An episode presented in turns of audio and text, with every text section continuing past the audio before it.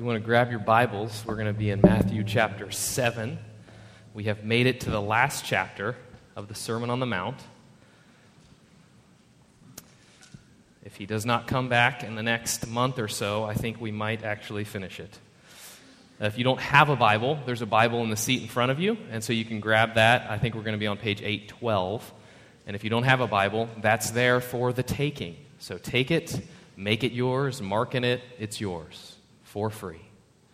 And they say there's no free lunch, there are free Bibles. I guess you had to come today, so it's not quite free. But let's stand and uh, we'll read from Matthew chapter 7.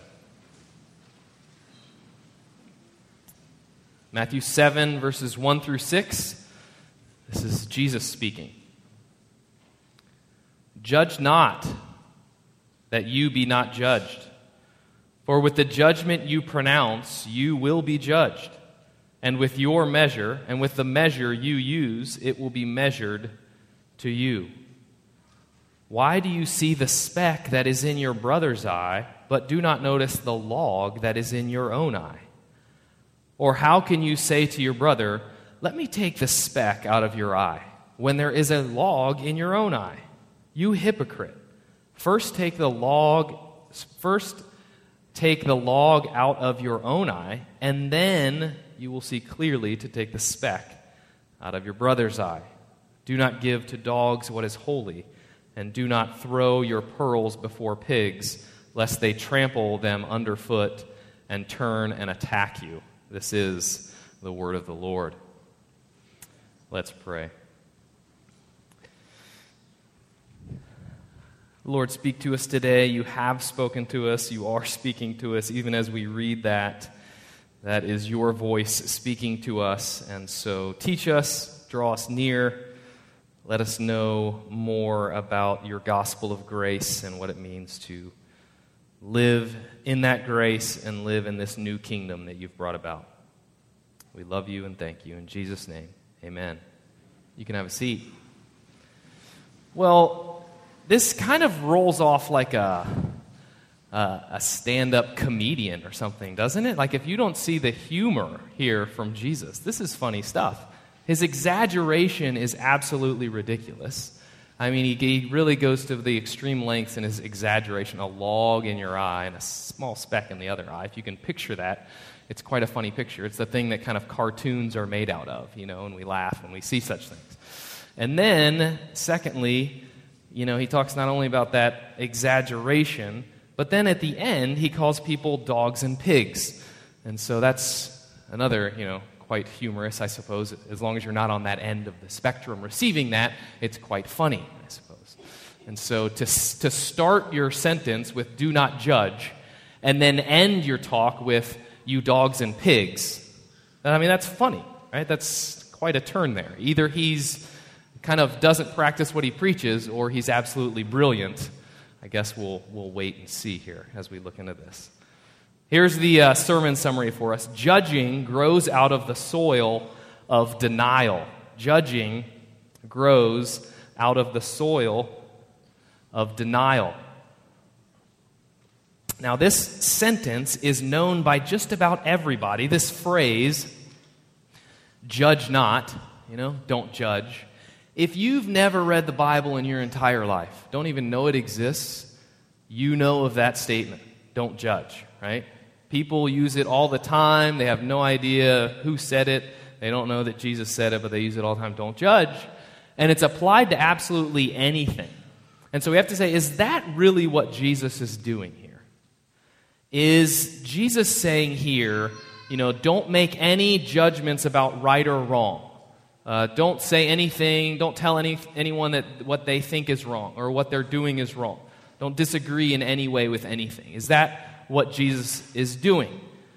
Well, there's a range of meanings here with this word to judge, right? It can be like an evaluation, uh, like I didn't judge the distance correctly, you know, or kind of like uh, the idea of, you know, in hindsight, that wasn't a great choice. That's kind of the idea of, of judging, like saying it's probably not wasn't the best idea. But is, is Jesus saying in that way, don't ever evaluate? Is that what he's saying? I, I don't think he probably is. Uh, D.A. Carson, who is a, a, a writer and a New Testament scholar, he puts it just really well when he says, It certainly does not command the sons of God to be amorphous, undiscerning blobs who never, under any circumstance whatsoever, hold any opinions about right or wrong. Better than I could have stated it. We are not amorphous, undiscerning blobs. Praise God. It doesn't even work, right? Because when people say, hey, don't judge, don't tell people what they're doing is wrong. Except for me right now telling you not to judge people who don't. You see how that just doesn't even make sense? You're doing the exact same thing you're telling people not to do. The meaning of judge here seems to be much more along the line of judgmental, critical about, um, we'll see, critical about someone else. But notice it's not necessarily just someone else. Notice three times just in these first five verses, you see your brother. So we're not just talking about anyone necessarily. Jesus is being very specific, and he says, Your brother's eye, say to your brother, and then again in five, your brother's eye. So he's not just talking about, you know, in the public square necessarily. I think he's talking about in the church, which I find really ridiculous. I mean, this proves that the Bible is so out of date because judging in, in the church just doesn't happen, you know? I don't know why he would even talk about such a thing. Well, here's the first problem he says with judging. The first thing he says is it's like a boomerang, okay? When you chuck that sucker out there and you think it's all good, you just judge somebody, and then it comes right back and just drills you right between the eyes or knocks your teeth out. That's what he says when he says, For the, with the judgment you pronounce, you will be judged. With the measure you use, it will be measured to you. And so, if we understand what Jesus said back in chapter 5, what he said was that the law is the great equalizer, right? The law flattens everyone. So, how then can we go and start judging one another when the law has flattened everyone? Do you really want to go to the law? Is that what you would like to do? Oh, you want to use the law to judge people? Great. Sit down, let's talk. You know, you don't want that. I don't want that. So why are we taking that, Jesus is saying, and applying it to other people? Don't get into that game. Judging grows out of the soil of denial. Now, in our house, this sometimes sounds like this. One of the kids will come to us, you know, telling us about the egregious sin of another little human being in our house. And Kate and I will often respond, Could you imagine someone who would be so selfish as to take that toy and not even care? Can you imagine someone with a selfish heart like that? Huh. And, I mean, it doesn't work at all. They just stare at us like, What? Or I, I might hear that every once in a while, perhaps from Kate, as I judge someone. Can you imagine, Ryan, someone who's so self centered that they would act like that? And I think, How long, O oh Lord, I have to put up? No, I'm just kidding. I don't think that. That's exactly right. If you want to start this judging thing, be careful. It's going to come back to get you. If you want to apply this law to everyone, whether it's the actual law of God or just one you've made up in order to judge them, regardless, it's coming back like a boomerang. It's going to hit you in the mouth. My brother used to make this thing called a fairness chart for his kids. So whenever they would claim, that's not fair, he'd be like, oh, fair. Come, on, come with me over to the fairness chart right here. It says that 30% of the world doesn't have food to eat. Do you want fair? And he would just go down the list. You know, no clothes, no food, no iPad, blah, blah, blah, blah, blah. So if you'd like fair, I'm happy to, for us to live into this fairness chart, if you will. I see it just really came back to get them this idea that they needed everything to be fair.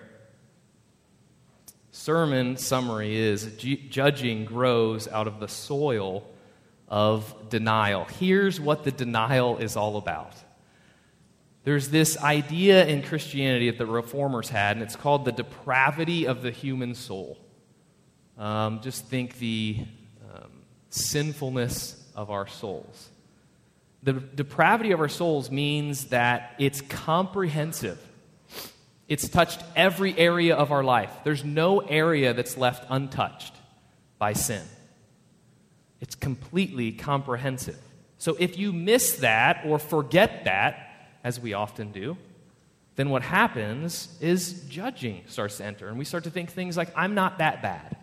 I could never do something like that. How could someone do that?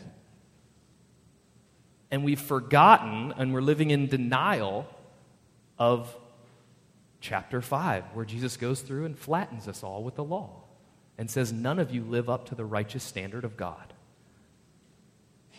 I want to show you something called the cross chart, which I think is kind of helpful here. Sorry you can't read so much, but I'll, I'll help. So, that top line, it says growing awareness of God's holiness. And then the bottom line says growing awareness of my flesh and sinfulness.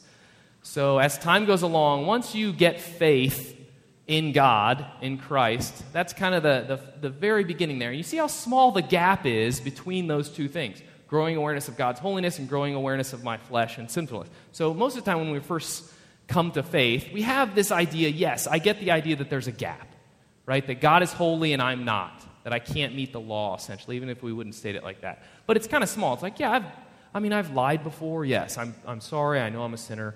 I'm a bad person. I've taken things that aren't mine, all that. But then, as we go along in life, as God would have it, we understand our sinfulness more and more. And it's worse than we thought. And we're also, uh, by God's grace, we're understanding more about His holiness. We're reading His Word. We're getting to know more about Him. And so our understanding of His holiness and His standard is just going through the roof. And we've got a huge, way bigger problem than we thought. But the good news of the gospel is that even at that smallest little spot, the gap, it's Jesus and his cross, his life and death and resurrection that is our hope. And so the, the, the idea is that as, as we go along in our, in our Christian life, that the cross and what Jesus has done becomes bigger and bigger and bigger to us. It hasn't changed, but you get the idea. It, it, it becomes so much more precious to us because of these things that are going in opposite directions. So if we forget that, imagine that being shrunk down and sort of the path straightened. You know, as we forget our depravity, as we forget how sinful we actually are. What does it mean to be a sinner? We realize, yes, is it, is it immorality? Yes, it's immorality for sure, but it's so much more comprehensive than that. And that's what Jesus is talking about here. Sin is so much more deceptive than being just immorality. It's blindness to the extent of your sin. And get this blindness that's so blind, it has no idea it's blind. And it actually goes and helps other people try to see. A blind person telling other people about things they're not seeing. Do you get the humor here from Jesus? That's ridiculous. And that's part of the depravity of our soul. So here's maybe what it looks like. I wish I wouldn't have picked such a heavy log.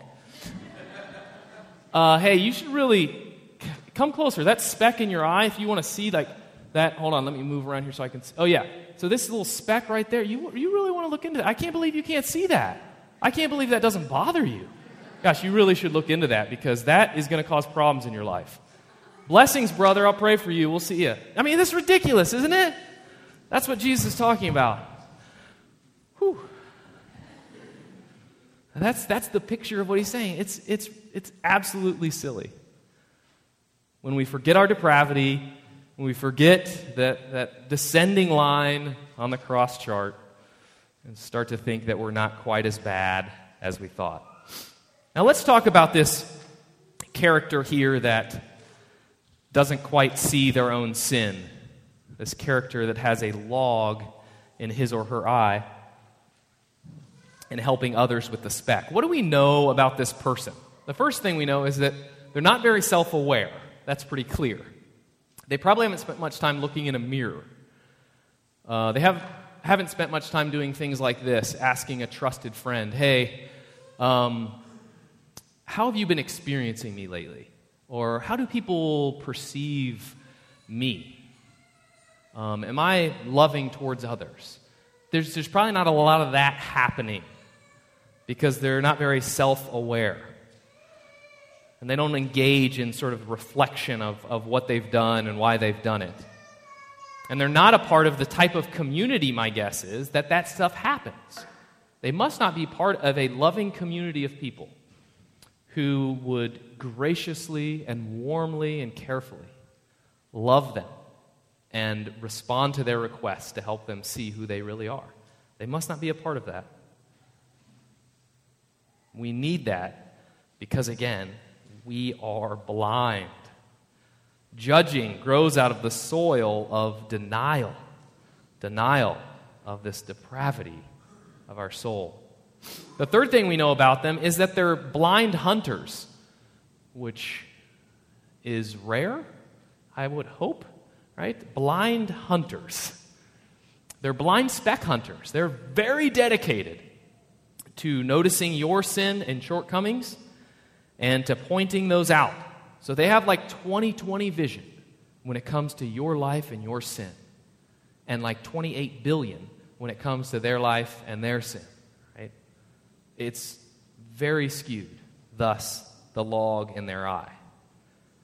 Now, here's an example of this with David and Nathan from 2 Samuel. So, David, if you're not familiar with the Bible, was a king. He was like a big player, uh, somebody that is a, is, a, is a type of Christ. He sort of points us to Christ. He's one of the kings. He's a, a big deal in the Bible. And, and look at David. He's, he's uh, slept with someone who's not his wife. Big problems there. He's uh, kind of just denying his sin, I suppose. And his gracious, good friend Nathan. And the Lord sent Nathan to David. He came to him and said to him, There were two men in a certain city one rich and the other poor. The rich man had many flocks and herds, but the poor man had nothing but a little ewe lamb, which he had bought. And he bought it, and he brought it up, and grew it up with him with his children. He used to eat of his morsels and drink from his cup, and lie in his arms. It was, and it was like a daughter to him. Now there came a traveler to the rich man, and he was unwilling to take one of his own flock or herds to prepare for the guest who had come to him. But he took the poor man's lamb and prepared it for the man who had come to him.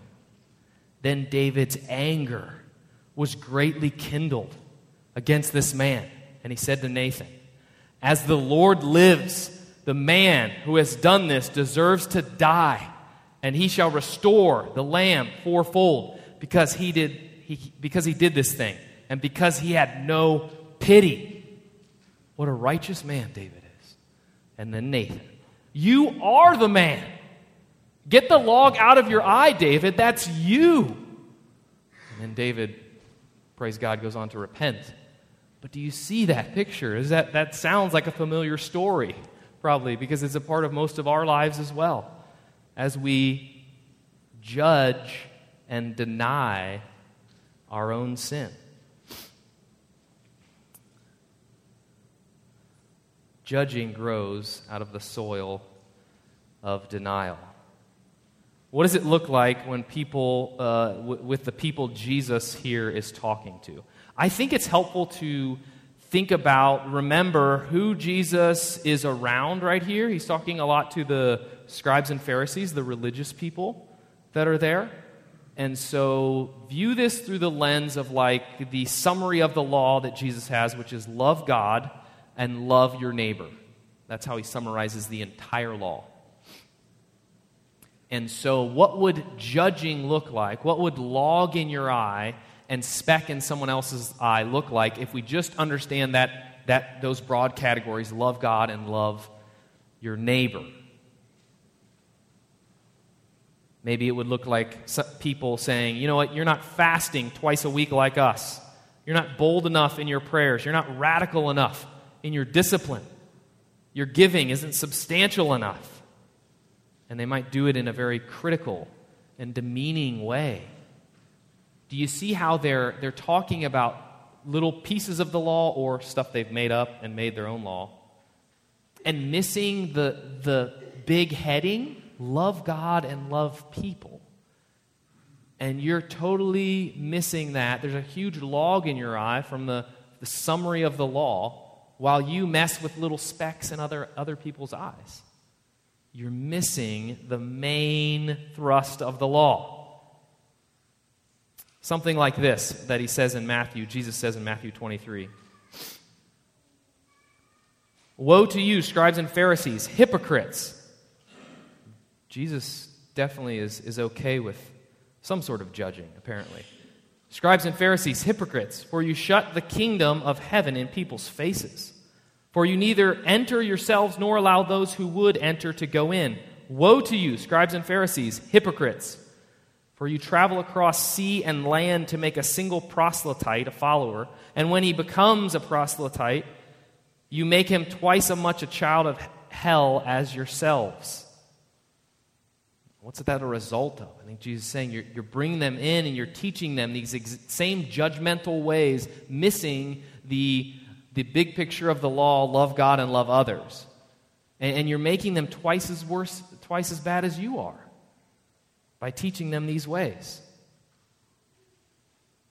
Well, let's look also about what judging does to relationships. You know, are these type of people, these law guy people, are they really fun to be around?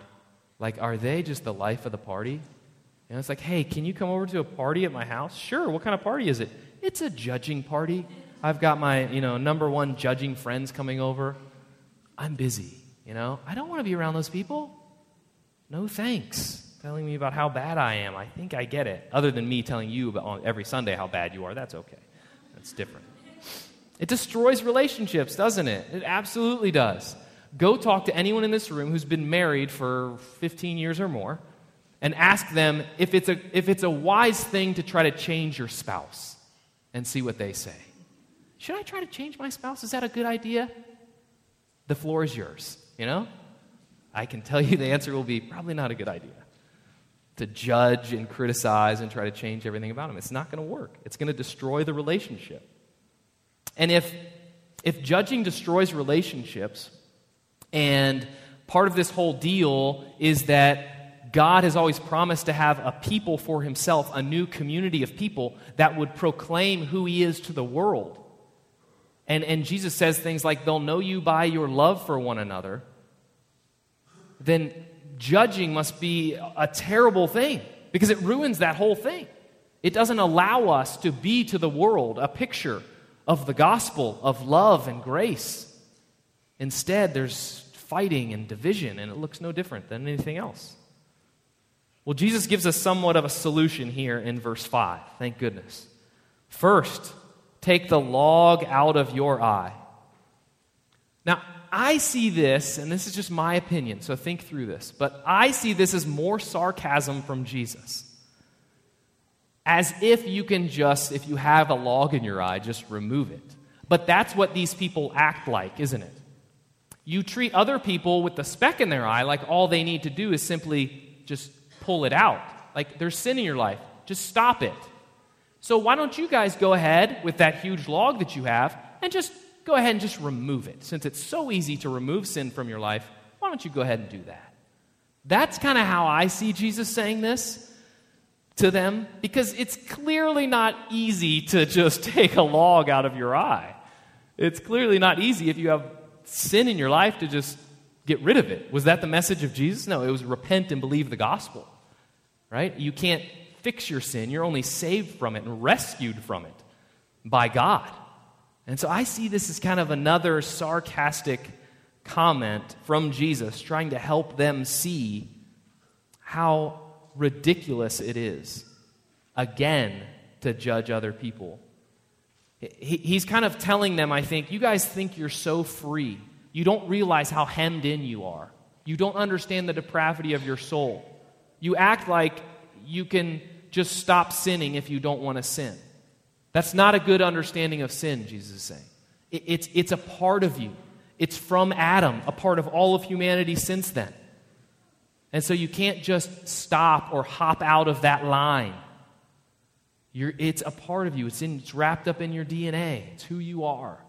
You need more than someone just to point it out and tell you to get rid of it. You can't escape it. You can't fix it. You're a slave to sin. You need divine intervention, which is why we would read something like Psalm 139, 23 through 24. Search me, O God, and know my heart. Try me and know my thoughts. See if there is any grievous way in me, and lead me in the way everlasting. Do you see the dependence there upon divine intervention? Show me my sin. I, I don't see the nooks and crannies of my heart, but I know you do. And there's probably some bad stuff in there, so bring it out. So I'm probably denying it right now, probably living, living in denial. Now, this is why people in recovery, I think, have probably one of the best views on the actual state of the human soul. Because they've gotten to a place where they've realized, I can't get myself out of this. And that's all of us. They just have had the blessing, maybe, of seeing it in kind of technicolor in their lives, you know? So I encourage you to go talk to someone in recovery and say, you know, my story's not exactly that, but that's kind of like a parable of my life, actually. Different circumstances, maybe different sins, but uh, that sounds really familiar. Paul Zahl, a uh, pastor and author that I read a lot, says this I'm grateful he's made me see that I'm an idiot so that I'm a little less quick to judge other idiots. That's good theology right there. That is what God has done when we understand the depravity of our soul. And I know I'm an idiot, so I'm not going around quickly judging other idiots. That's, that's not a good idea. Well, what can help us see the beam, the log in our eye? What are some things that can help? Here's a few. Number one, know that you're blind and pray like that Psalm 139. God, search my heart. Know my desires. Know my thoughts. I'm missing them. Pray like that and ask His help and divine intervention, knowing that's the only way it's going to happen. Secondly, rehearse the gospel regularly. What's that mean? Go through the tenets of the gospel often. If you want an easy way, just memorize 1 Timothy 1:15. Jesus came to save sinners, of whom I'm the foremost. Just memorize that and let that roll through your head several times a, several times a day. Jesus Christ came to save sinners, of whom I'm the foremost. That will remove a lot of the judging and help us see the log in our own eye. Thirdly, we do need to hear the word weekly. We don't come here just because we're bored. We really think, and the church for centuries has said, we need to come together every week and be refreshed with the message of the gospel once again. Reminded we're sinners, reminded Jesus has saved us and now our life is in Him together. We need to be reminded of that weekly. And so it's an important thing to hear that message together weekly. And then lastly, maybe get with a group of people who love you and will extend this grace and peace and love to you. They will extend God's grace to you on sort of a human horizontal level. And then we'll start to understand it a little better. Now let's finish up with this last verse about the dogs and pigs from Jesus. Don't give to dogs what is holy and do not throw your pearls before pigs, lest they trample them underfoot and turn and attack you. I think what Jesus is saying here is he, he's kind of been talking to the, to the religious elite, and now he, I think he kind of turns to the, all the just everyday sinners, and he kind of says something to them. And I think it's in reference to them with their hearing it. And basically, he's saying, hey, look, don't try to give the pearl of God's grace to people who don't need grace. It's a waste of your time. If they think they're perfect, then don't waste your time trying to tell them how t- terrible they are because what they'll do is they'll spin it around on you, make it about you, and they'll turn and devour you. Now, what does Jesus know about that? How would he know anything about that? Is this storyline remind you of anything that's coming in his future? He's coming with the message the good news that God has come to save sinners, that we now have hope in Him, And what do they do? They turn it around and accuse him. And they accuse him of being evil. And they even put him on a cross and murder him, devour him. So he knows what this is like. And the same thing that happened then is happening today. Yes, God?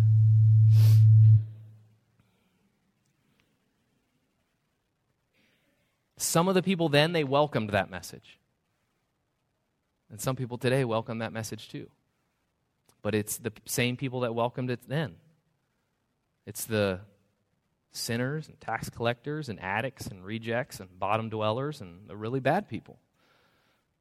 Those are the people that welcomed his message. Those are the people that welcome his message today, too.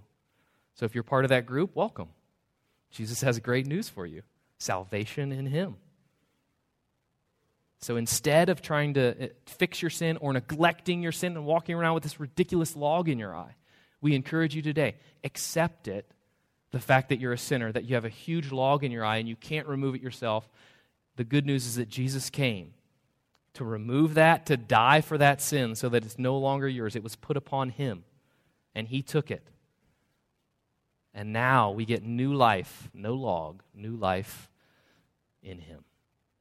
So when we come to the table today, that's what we're talking about. We're talking about the exchange of our sin for his righteousness. Okay, take all my sin, give me all your righteousness. That's a good deal. I'll take that deal. So as you come to the table today, I hope you've come hungry from a week of maybe feasting on other things. And now we come together to remind one another that we feast on Jesus and his righteousness, his righteousness alone. Let's pray together.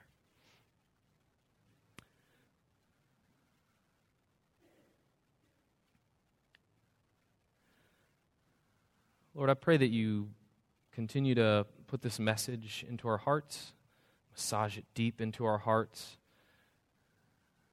May we understand more of the depravity of our soul, and may it not send us into depression, but may we turn to you and look upward and see our life and see our hope. And may that bring joy, joy to our soul. And may we use that same grid to look at others and their sin and present to them the hope that is ours Christ Jesus. We love you and we thank you. In Jesus' name, amen.